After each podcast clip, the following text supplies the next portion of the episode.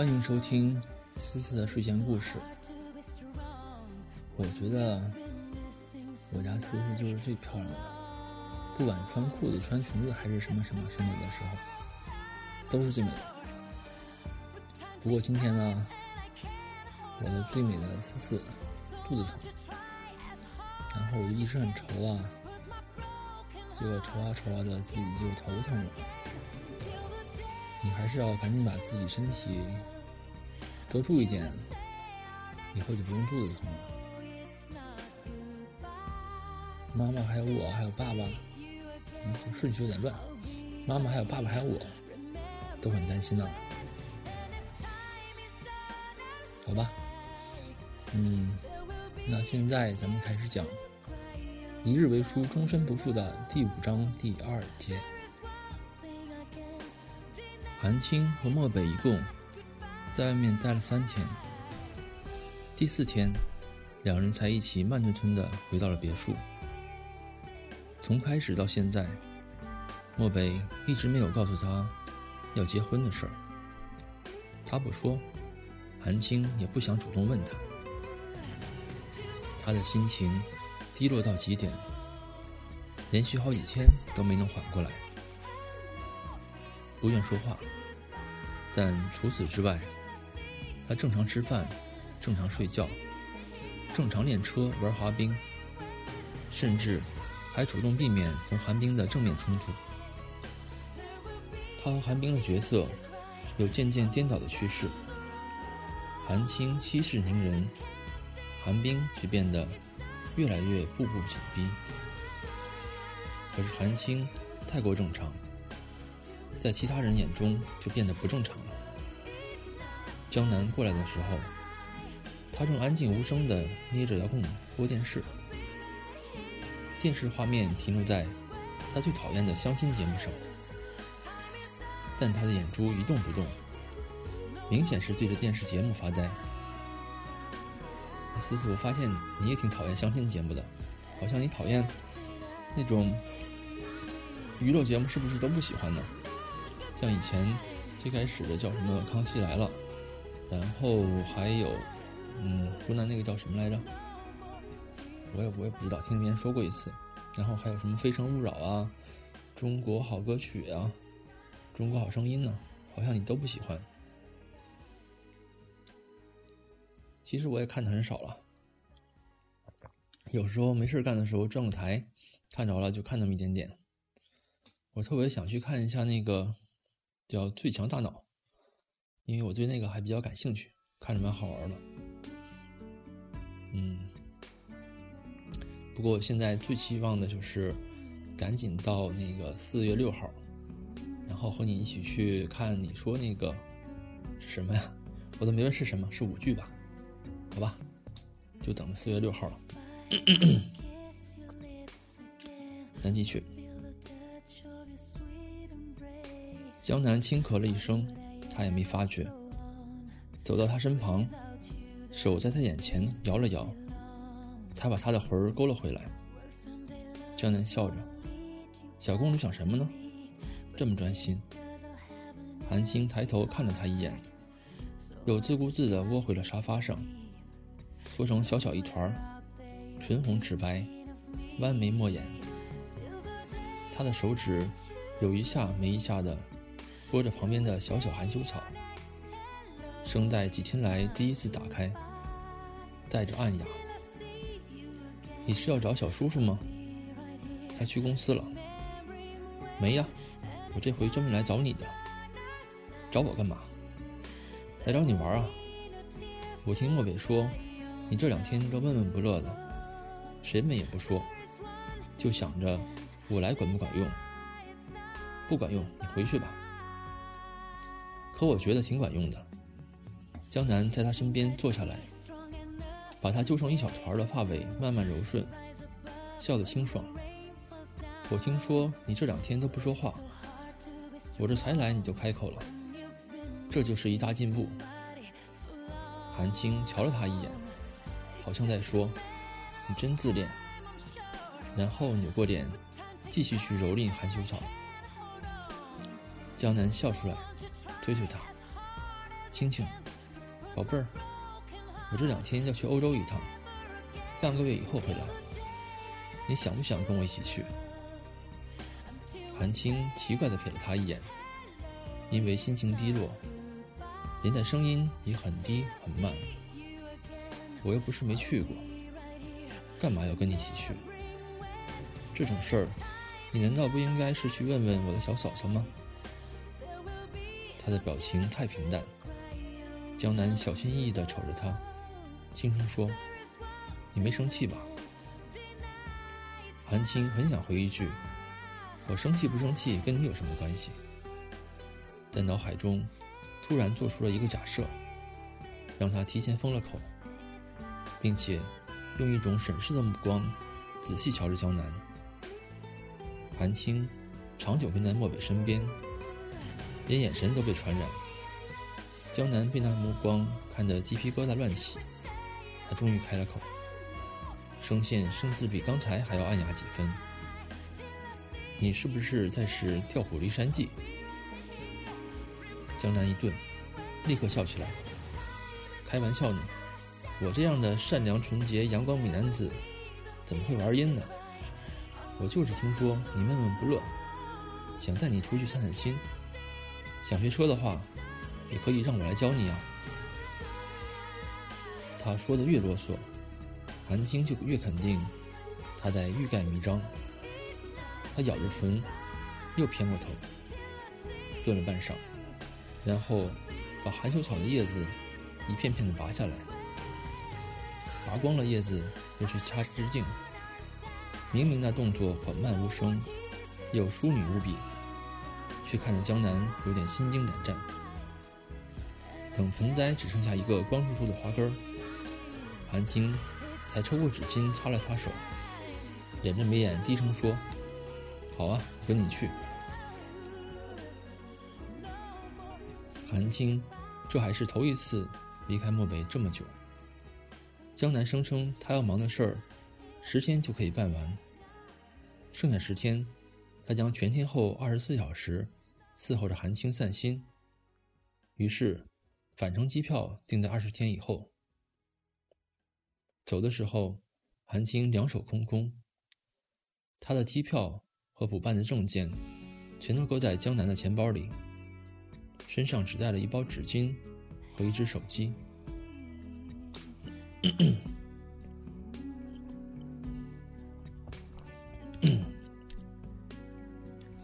直到走的当天，他还是一声不吭。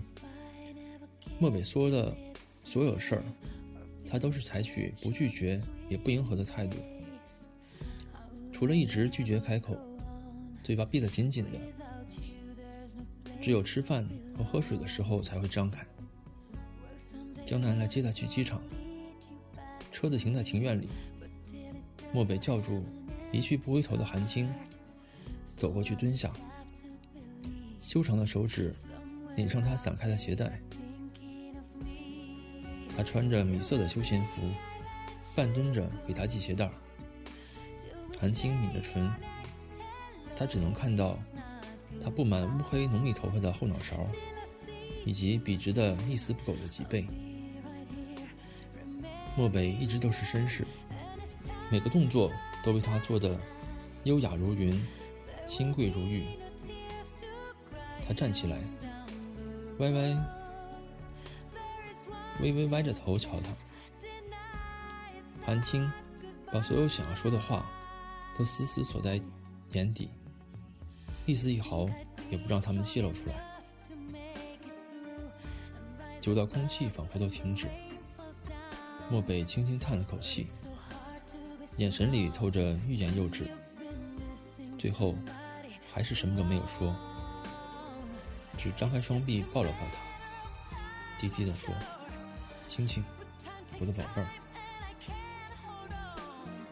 他把嘴唇印在他的发顶，在松开怀抱的时候，已经换成了那副惯常的温柔笑容。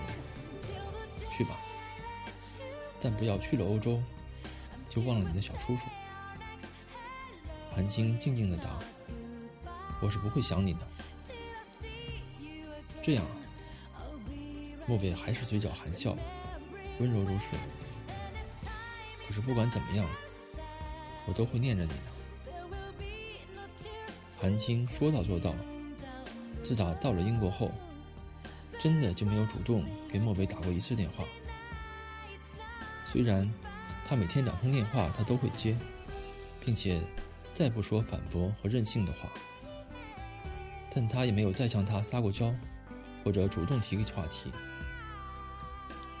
情况不对劲儿，很不对劲儿。这样明显的性情大变，又找不到缘由，让漠北和江南都不安。一天下午，韩青正一个人玩俄罗斯方块，玩到一万多分，最底下的方块还是寥寥无几。上面各种奇形奇形怪状的方块，像箭一样急速飞下来，眼看就可以破掉江南的记录。他正忙得不亦乐乎，冷不丁江南从身后拍了拍他的肩膀：“青青。”韩青啊了一声。手机应声飞出，游戏自然毁掉。封面来人后，顿时恼怒，抓过一个香蕉扔过去，眼睛里开始冒火。你讨厌不讨厌呢？都被你搅乱了。江南接过去，顺手剥开香蕉皮，一口咬下，笑着说：“对不住，你跟小叔叔吵架了。”韩青顿时安静下来，盯着他，语气变得深沉。你想套什么话？嗯，我想说，你这两天有问题。韩青不动声色。我能有什么问题？你最近变得……江南仔细组织措辞，变得很懂事儿，过分的懂事儿。我们的青青还是更嚣张一点的话比较好。女孩子就是要任性加撒娇才可爱呀。江南哥哥。你这是变态的审美标准。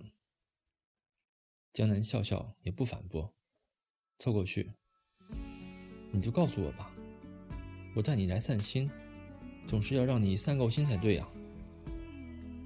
你最近是不是郁闷了？谁招惹你了？我帮你去揍他。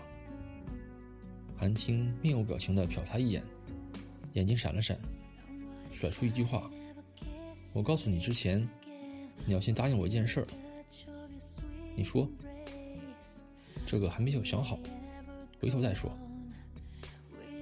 江南一口答应，没问题。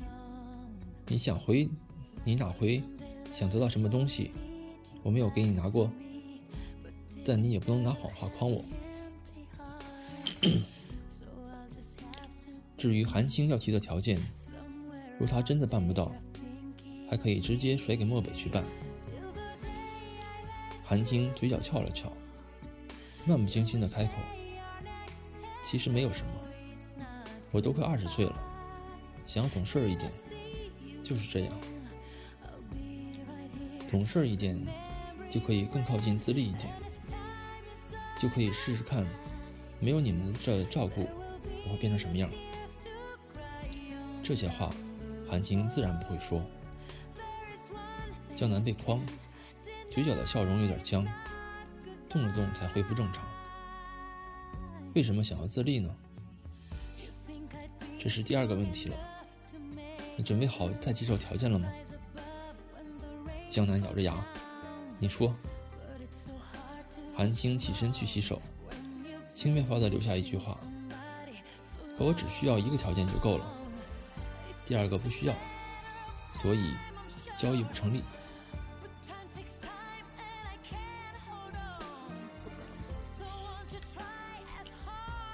虽说是散心，但韩青基本天天都待在酒店里，并且依旧寡言少语。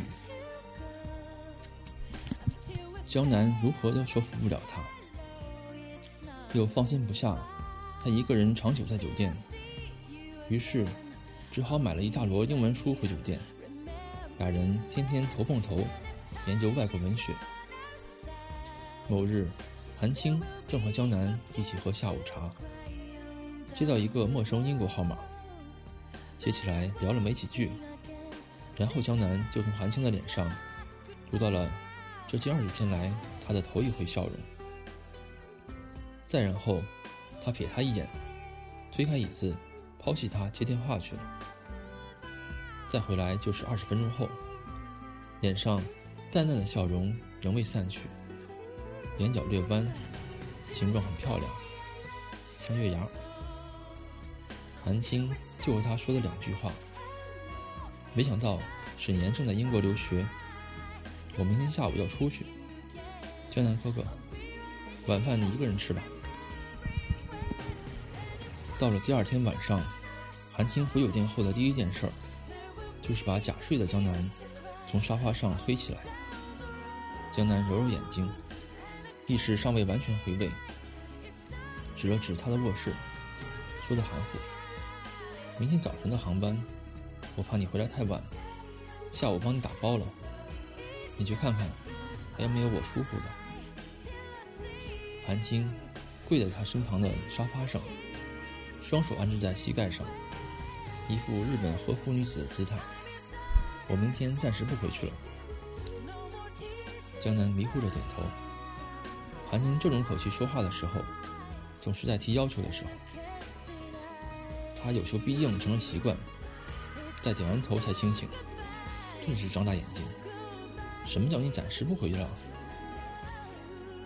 我还没有待够，我不想回国。”青青，你不是还欠我一个条件吗？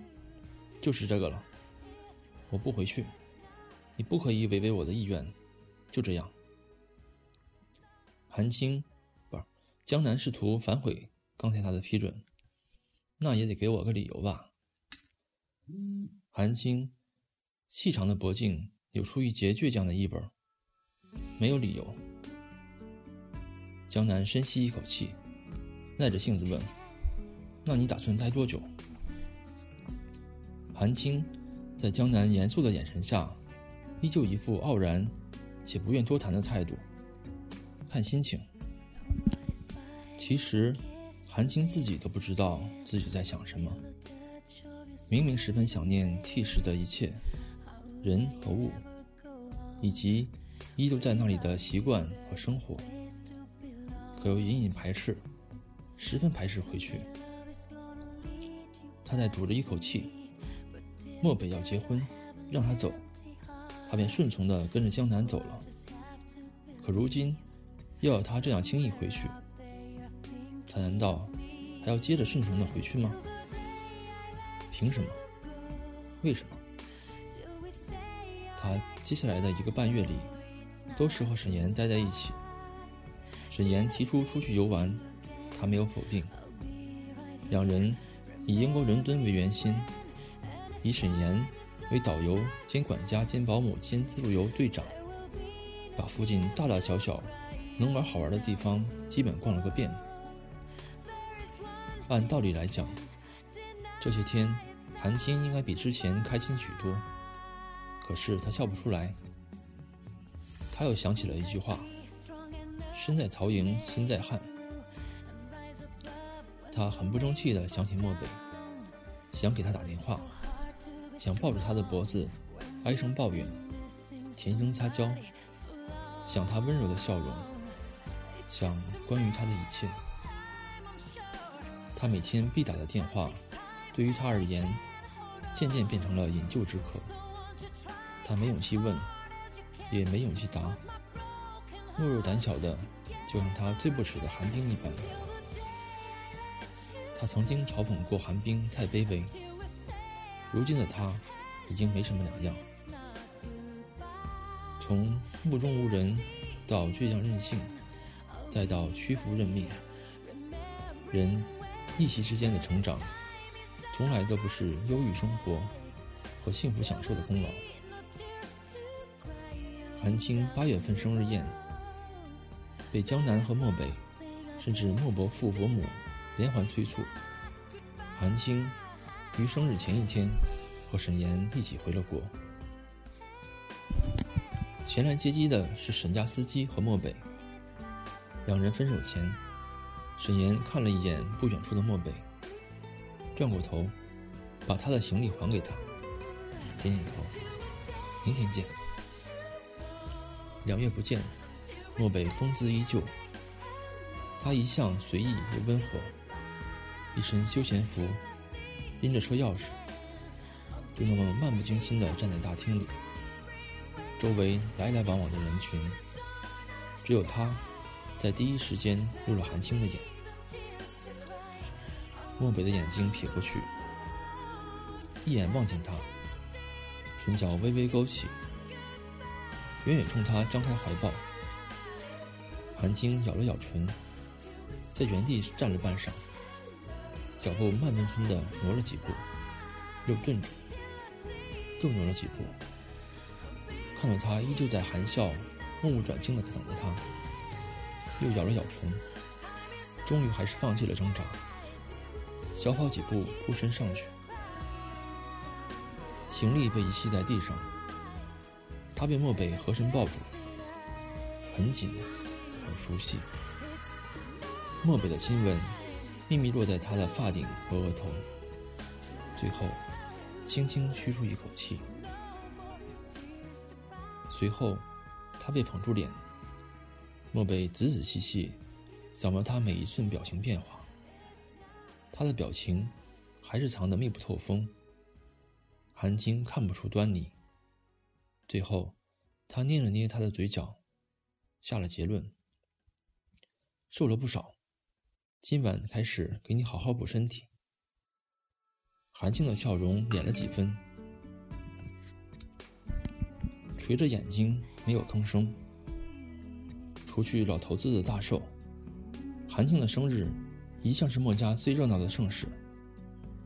漠北总是喜欢把他的生日宴。操办的比过春节还要豪华奢侈，且随心所欲，花样繁多。虽然今年他操办的时候，他不在国内，电话中他的回答都是语焉不详的“无可无不可”，但漠北依旧将生日宴办得漂亮，又让他满意。生日宴十分铺张，不惑韩青一切审美标准。梦幻、浪漫，又不失一定范围里的叛逆。